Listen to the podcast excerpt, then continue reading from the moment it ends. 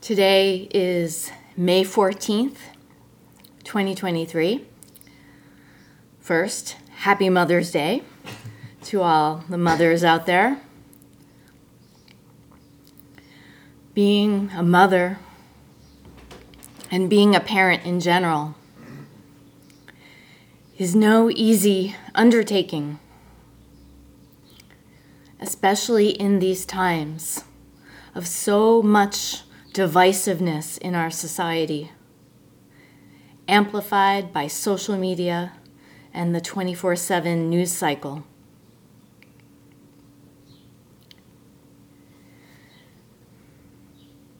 There are recent studies that link social media usage to feelings of, of loneliness, depression, and anxiety, especially in young people.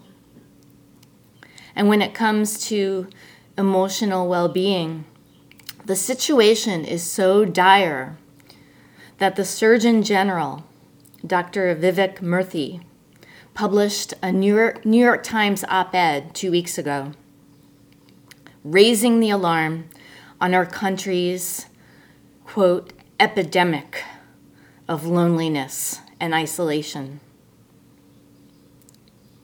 He sees it as a public health crisis brought on by a lack of connectedness with other people and with the communities that we live in. So it's not so much a matter of physical distance apart as it is social and emotional separation, despite being so connected as we are through our mobile devices.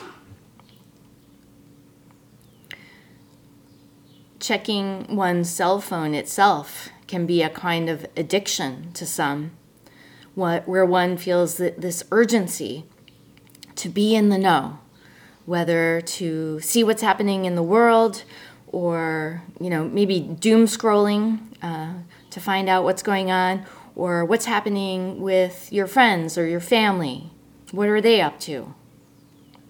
And there's even a name for this nomophobia. Nomophobia, the fear of being without a mobile phone. When I was a college professor, not too long ago, I witnessed this uh, phenomenon in some of my students we had this policy of no texting or checking your phone during class. And aside from observing how they got really fidgety with their hands, some really just could not resist the urge to sneakily check their phone.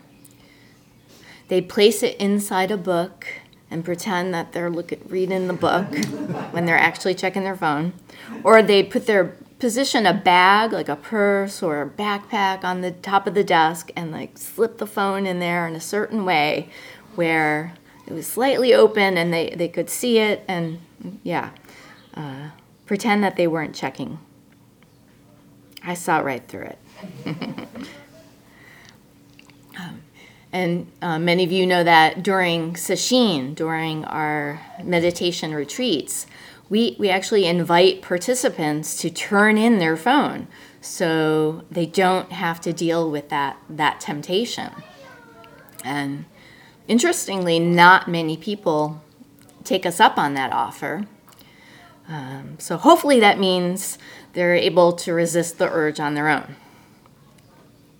But there is a price to pay with the availability of so much information at our fingertips.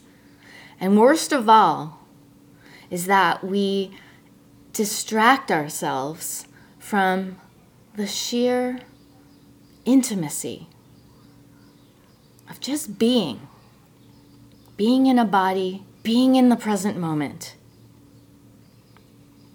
connecting, connecting with life just as it is. But from the vantage point of our deluded self,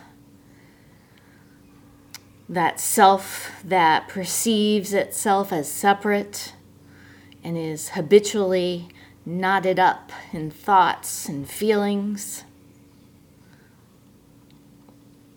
The present moment seems boring.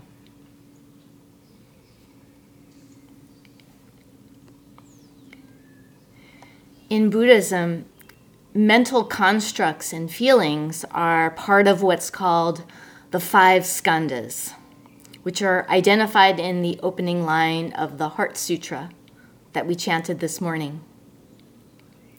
Skandha is a Sanskrit word that translates to mean aggregate or heap.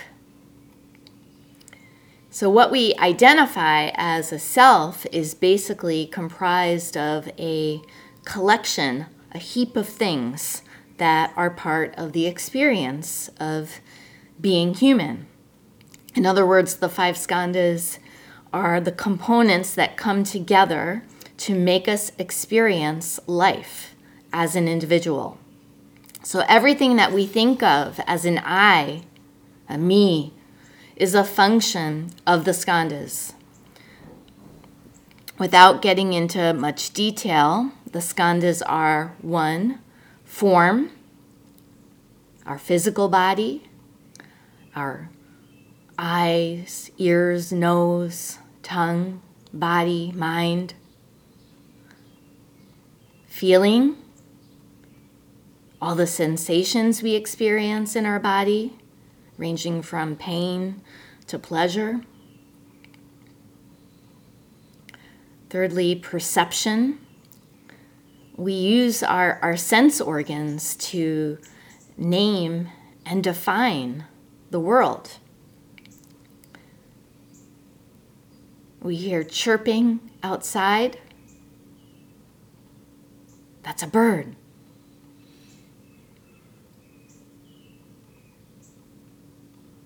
Or a robin. And then Fourthly, mental formations.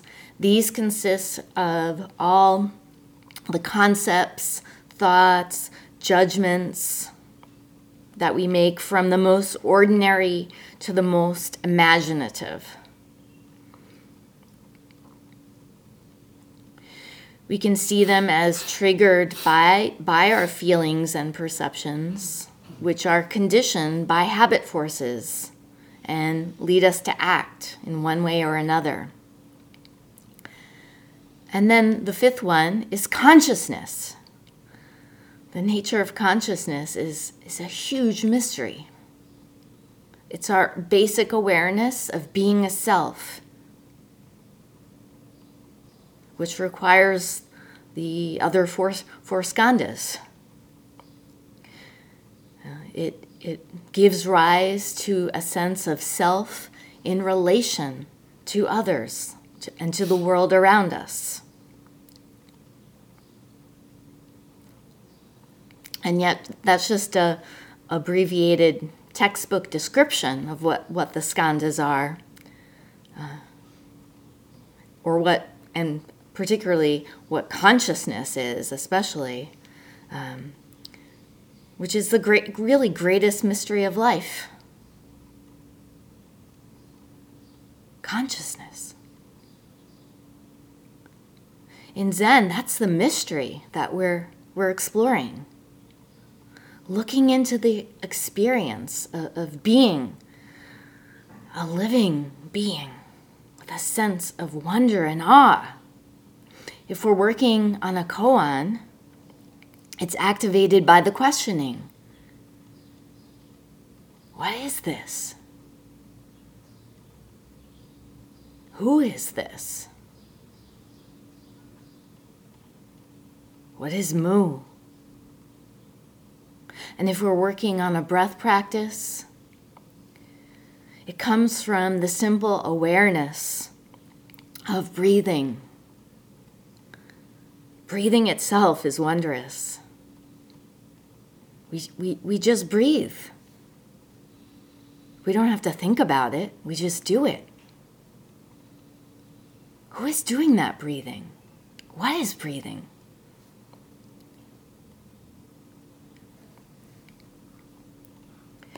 A couple of months ago, I came upon an article about the power of awe and found it to be a really good cross reference for understanding the way practice works. The title of the article is The Quiet Profundity of Everyday Awe. It's by Dacher Keltner, and it was published in The Atlantic in January, earlier this year.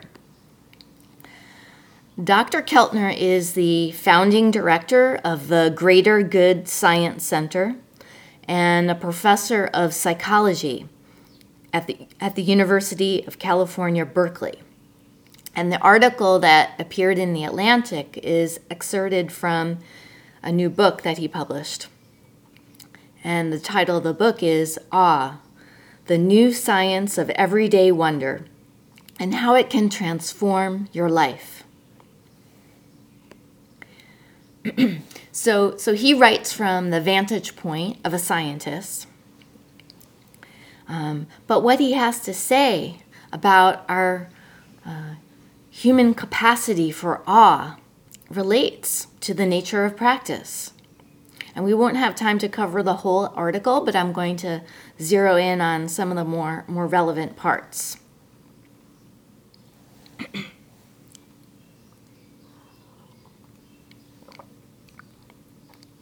he begins What gives you a sense of awe? That word awe, the feeling of being in the presence of something vast that transcends your understanding of the world. It's often associated with the extraordinary. You might imagine standing next to a 350 foot tall tree or on a wide open plain with a storm approaching, or hearing an electric guitar fill the space of an arena, or holding the tiny finger of a newborn baby.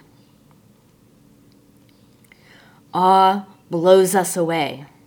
It reminds us that there are forces bigger than ourselves, and it reveals that our current knowledge is not up to the task of making sense of what we have encountered.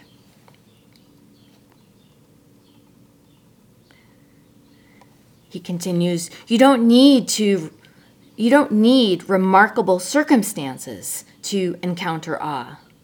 What, when my colleagues and I asked research participants to track experiences of awe in a daily diary, we found, to our surprise, that people felt it a bit more than two times a week on average.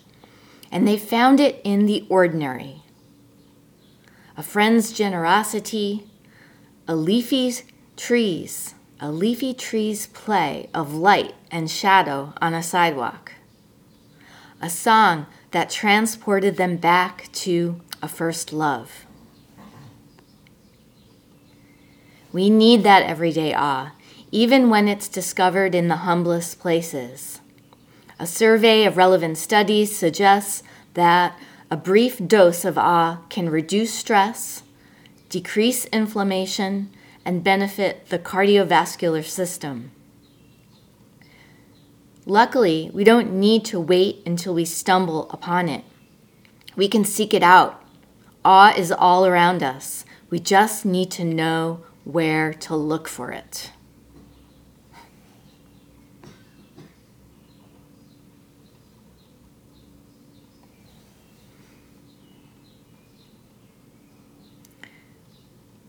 Just need to look directly.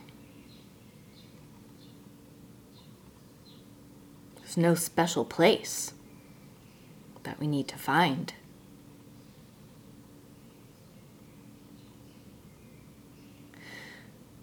Keltner sees experiencing everyday awe as an antidote to the kind of emotional suffering that the Surgeon General wrote about a couple weeks ago. In other words, it treats the body mind by activating the, the vagus nerve, which reg- regulates bodily functions, including slowing our heart rate, aiding our digestion, and also deepening our breathing. And participants in Keltner's study even reported a reduction in negative self talk, that critical voice telling us we're not good enough.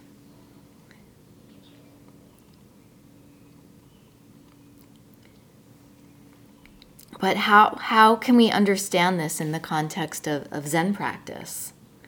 Um, first, it's important to recognize that practice isn't about trying to experience awe. We don't, we don't need to look for anything, let alone any, try to experience any special sensation. There's, there's no purpose to practice in the sense that uh, we're not trying to get something. We're not trying to get from point A to point B. As long as we hold in the mind the idea that we're lacking something or that we need to get to a more pleasant place, then we're caught up in thoughts.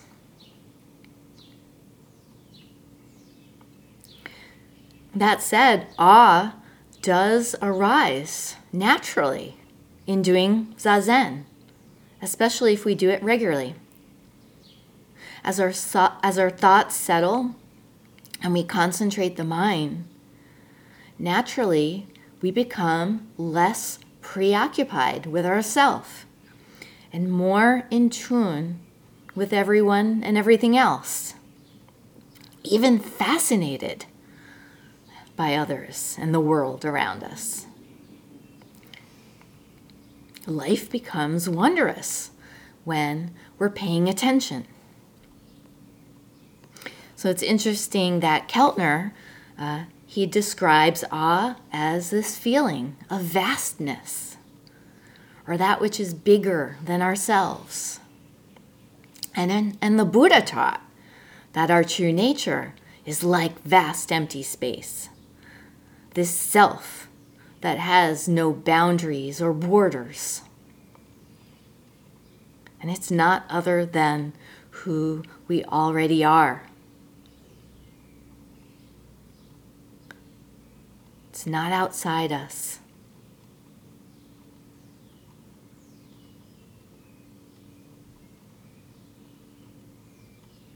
When we take a bite into an apple, that's it right there. when we're washing our hands and as we're rubbing them, all these soap bubbles are forming. It's, it's wondrous. It's right there.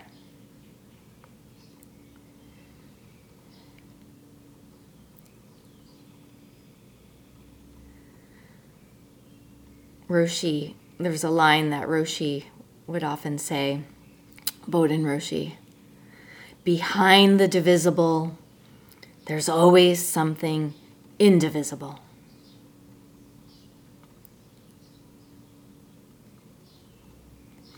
So you don't need to visit a national park or experience the birth of your child or witness some spectacular event to experience awe can be accessed in the most ordinary things if we're paying attention. And yet, from a scientific standpoint, um, this seems to kind of run counter to how the human brain functions, actually. Through the course of our lives, in the process of feeling, sensing, uh, assessing situations, making calculations and decisions, making plans. You know, this is all the work of our brain, the work that our brain is designed to do. Um, in the process of that, we develop this storehouse of knowledge and experiences that we, we rely on uh, to make sense of how we experience the world. Scientists call it the default mode network. And it operates as a kind, a kind of filter or mental map in order to survive and participate in the social world. And frankly, it, it is helpful to be able to remember how to tie a shoelace, you know, uh, how to how to drive a car, um, how to speak and act appropriately around other people. Those are all good things that our brain helps us do. And practicing zazen and, and aspiring for enlightenment doesn't require us to undo that vital work of the brain. But it's interesting to recognize that this, this process of zazen, of turning and returning our attention to our practice, kind of temporarily uh, lets go of that habitual mode of sensing. It let, we, we let go of our ideas and judgments and narratives, that, that uh, default mode network for a period of time.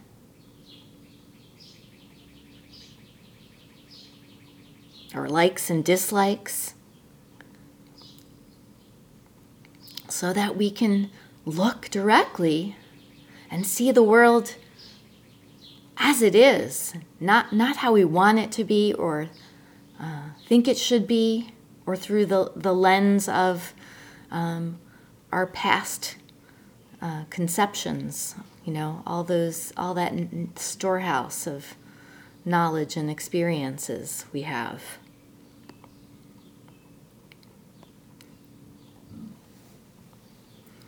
So it's clear that uh, scientific research on the nature of human consciousness um, dovetails with um, how we uh, understand meditation practice.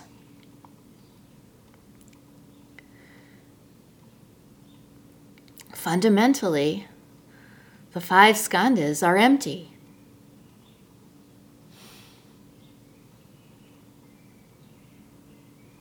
There's nothing permanent about ourself, nothing fixed, no substance.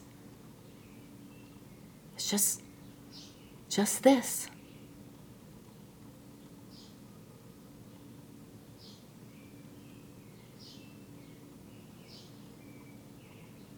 The exquisite sound of birds chirping. That's it.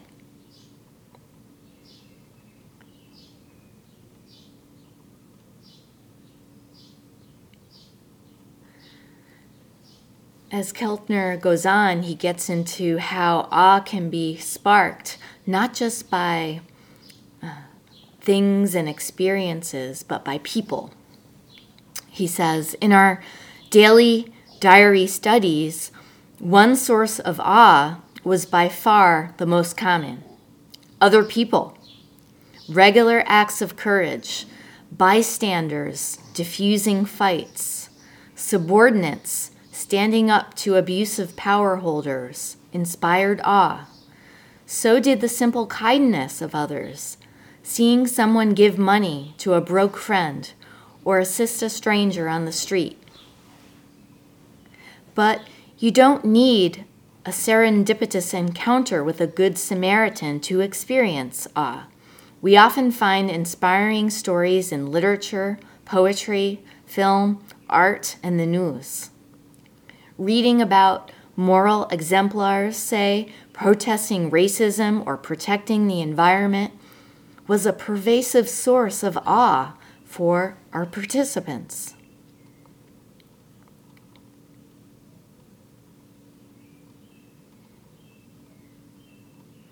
And you know what he, what he found was that when we see or even just read about others doing acts of kindness or standing up for social justice. Um, when we see that, we feel better and more likely to perform such deeds ourselves.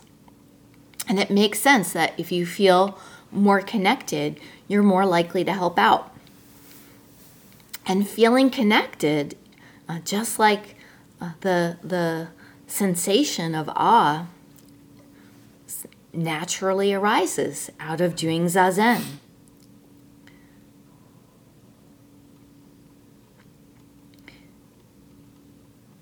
I was telling the folks at the workshop yesterday how um, a Sangha member recently told me that he was recent he was recently able to you know finally get a daily practice going really got some momentum. So he's been sitting every day.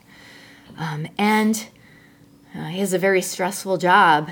And um, you know prior to sitting regularly, you know, it was quite common that he would get really annoyed and irritated by his coworkers. He found them to be obnoxious, you know, he'd get angry, um, really impatient with them. But uh, once he got his sitting practice going, he noticed that he was a lot more calm and relaxed around them and wasn't really bothered by them. And more than that, he was interested in their lives. He was curious about them. And he found himself starting to get to know them, get to know them as individuals. Instead of, you know, putting them in this box, you know, of being an annoying person. So, you know, Zazen can really help us to override that part of our brain functioning that wants to filter the present through the past.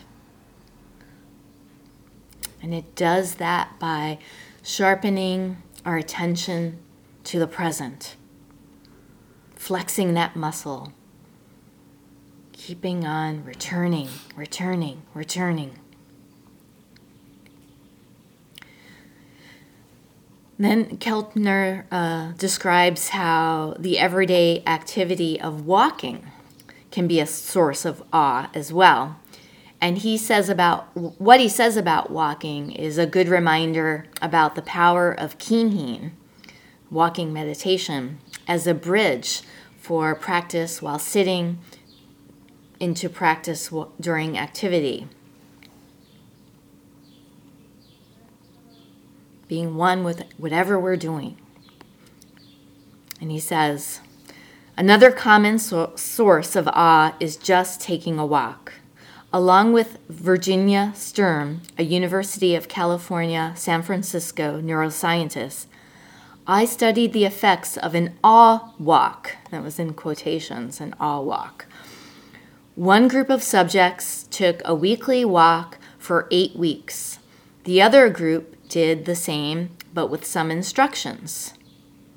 Tap into your childlike sense of wonder, imagining you're seeing everything for the first time. Take a moment during each walk to notice the vastness of things. When looking at a panoramic view, for example, or at the detail of a flower. And go somewhere new, or try to recognize new features of the same old place. All the participants All the participants reported on their happiness, anxiety, and depression and took selfies during their walks. I don't know about the selfies. we found that the awe walkers felt more awe with each passing week. We might have thought that their capacity for awe would start to decrease.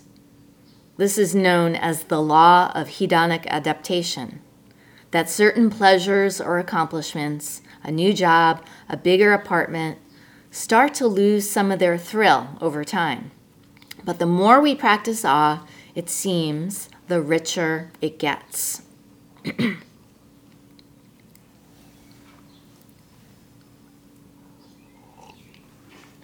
so, yeah, we can say the same thing about practice. While sitting or in motion, the more we do it, uh, the richer the richer it gets because the less burdened we are by thoughts.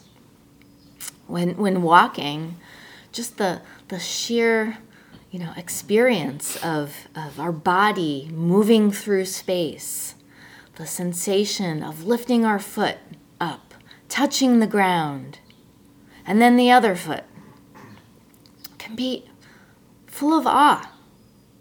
But because most of us know how to walk, we've done it a lot, we've done it a million times, our brain doesn't naturally see it as amazing. In fact, a lot of times when we're walking, um, we're planning. You know, we're thinking about what we're going to have for lunch, or what we're going to do later, or we're rehearsing something, or or maybe we're back in the past and um, you know reviewing a conversation we had and how it went, etc. We're not just walking.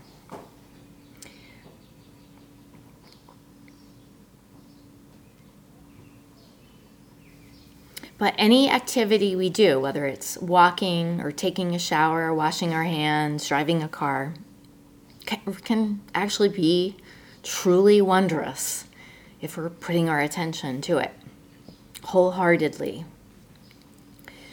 Um, Dr. Keltner also recommends seeking out new experiences as a way of tapping into our capacity for awe.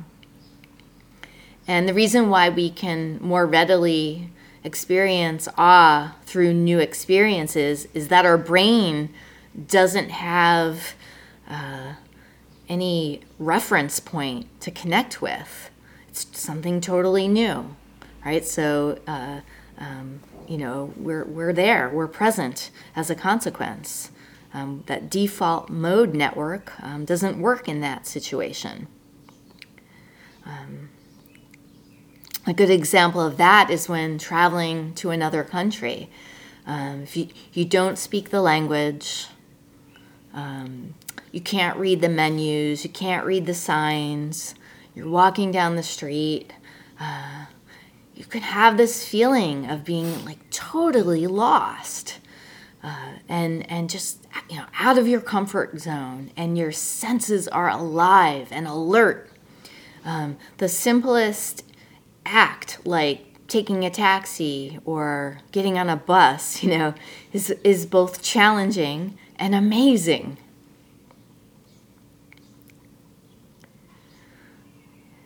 And when it comes to, to Zen practice, actually, um, when folks feel like they're in a rut, their, their practice feels stale, um, that's a good time to shake things up to introduce some, some newness, um, to kind of snap out of that.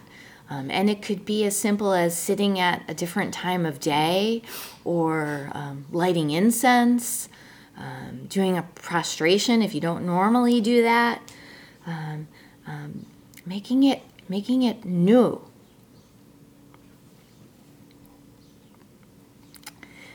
And in addition to so called awe walking, Keltner says, the arts too can make us feel connected to something boundless and beyond words. In one diary study, many people wrote that music brought them moments of awe and stirred them to consider their place in the great scheme of life.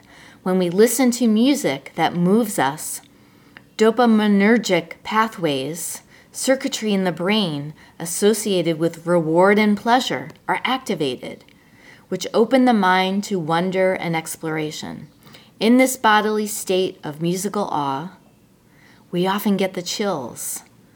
Signs studies have revealed that we are collectively engaged in making sense of the unknown.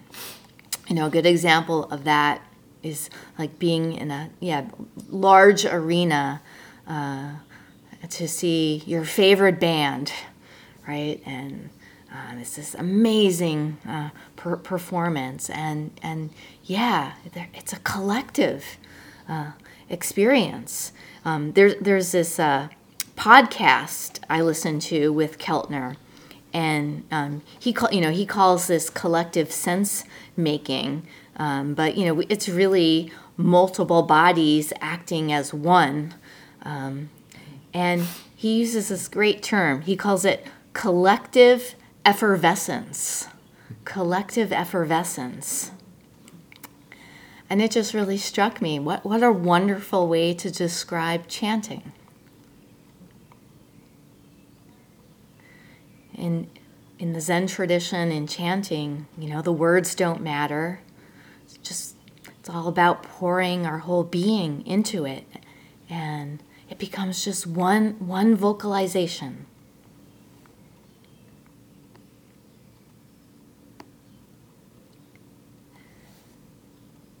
And then Keltner uh, ends his article saying, Visual art activates the same dopamine network in the brain and can have the same transcendent effect. When exposed to paintings, research has found people demonstrate greater creativity. One study, which involved more than 30,000 participants in the United Kingdom, found that the more people practice or viewed art, the more those individuals donated money and volunteered two years later. Nearly three years into a pandemic that's made many, us, many of us feel powerless and small, seeking out the immense and mysterious might not seem appealing. But often, engaging with what's overwhelming can put things in perspective. Staring up at a starry sky, looking at a sculpture that makes you shudder, listening to a medley of instruments joining into one complex, spine tingling melody. Those experiences remind us that we're part of something that will exist long after us. We are well served by opening ourselves to awe wherever we can find it, even if only for a moment or two. So, again, opening ourselves to awe comes down to simply being present, deactivating the default mode network, that filter. It's the difference between experiencing life as it is versus what we think it is or what, what we believe it should be.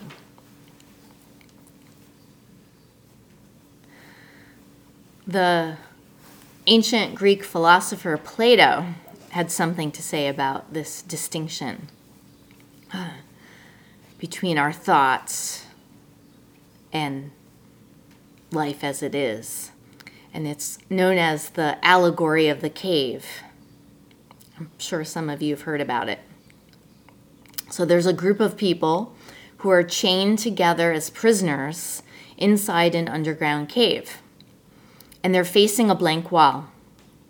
Behind them, behind the prisoners, is an enormous fire that casts shadows onto the wall of the cave. The shadows are this like pr- procession of figures and, and objects. And both the both the, the fire and the objects are behind the prisoners, and that's why all the prisoners see is, is, is the shadows. So all they know about the world comes from those shadows, and they, they take it to be reality. But the shadows are merely actually a fragment of reality, a fragment of what we can perceive through our, through our senses. While outside the cave, under the full sun, that's where truth lies. The point of the allegory is that uh, we, we live in a world of delusion. And some of us are even very comfortable with that delusion. Our go to ways of sensing and thinking, our habits of mind. We're comfortable with that. We, we cling to our habits of mind and our uh, routine activities because it's what we know, it's predictable. And it makes us feel like we're in control. But really, we're not in control. We can't be. Everything's changing. We are change. Nothing static. And Zen practice enables us to let go of being in control, to let go of knowing itself, and to explore not knowing, releasing ourselves into that not knowing. When we do that, it's hard not to feel awe.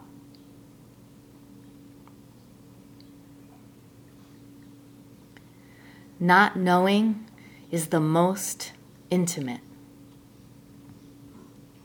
That's got to be the most powerful line in the Book of Serenity. Not knowing. Not knowing is the most intimate.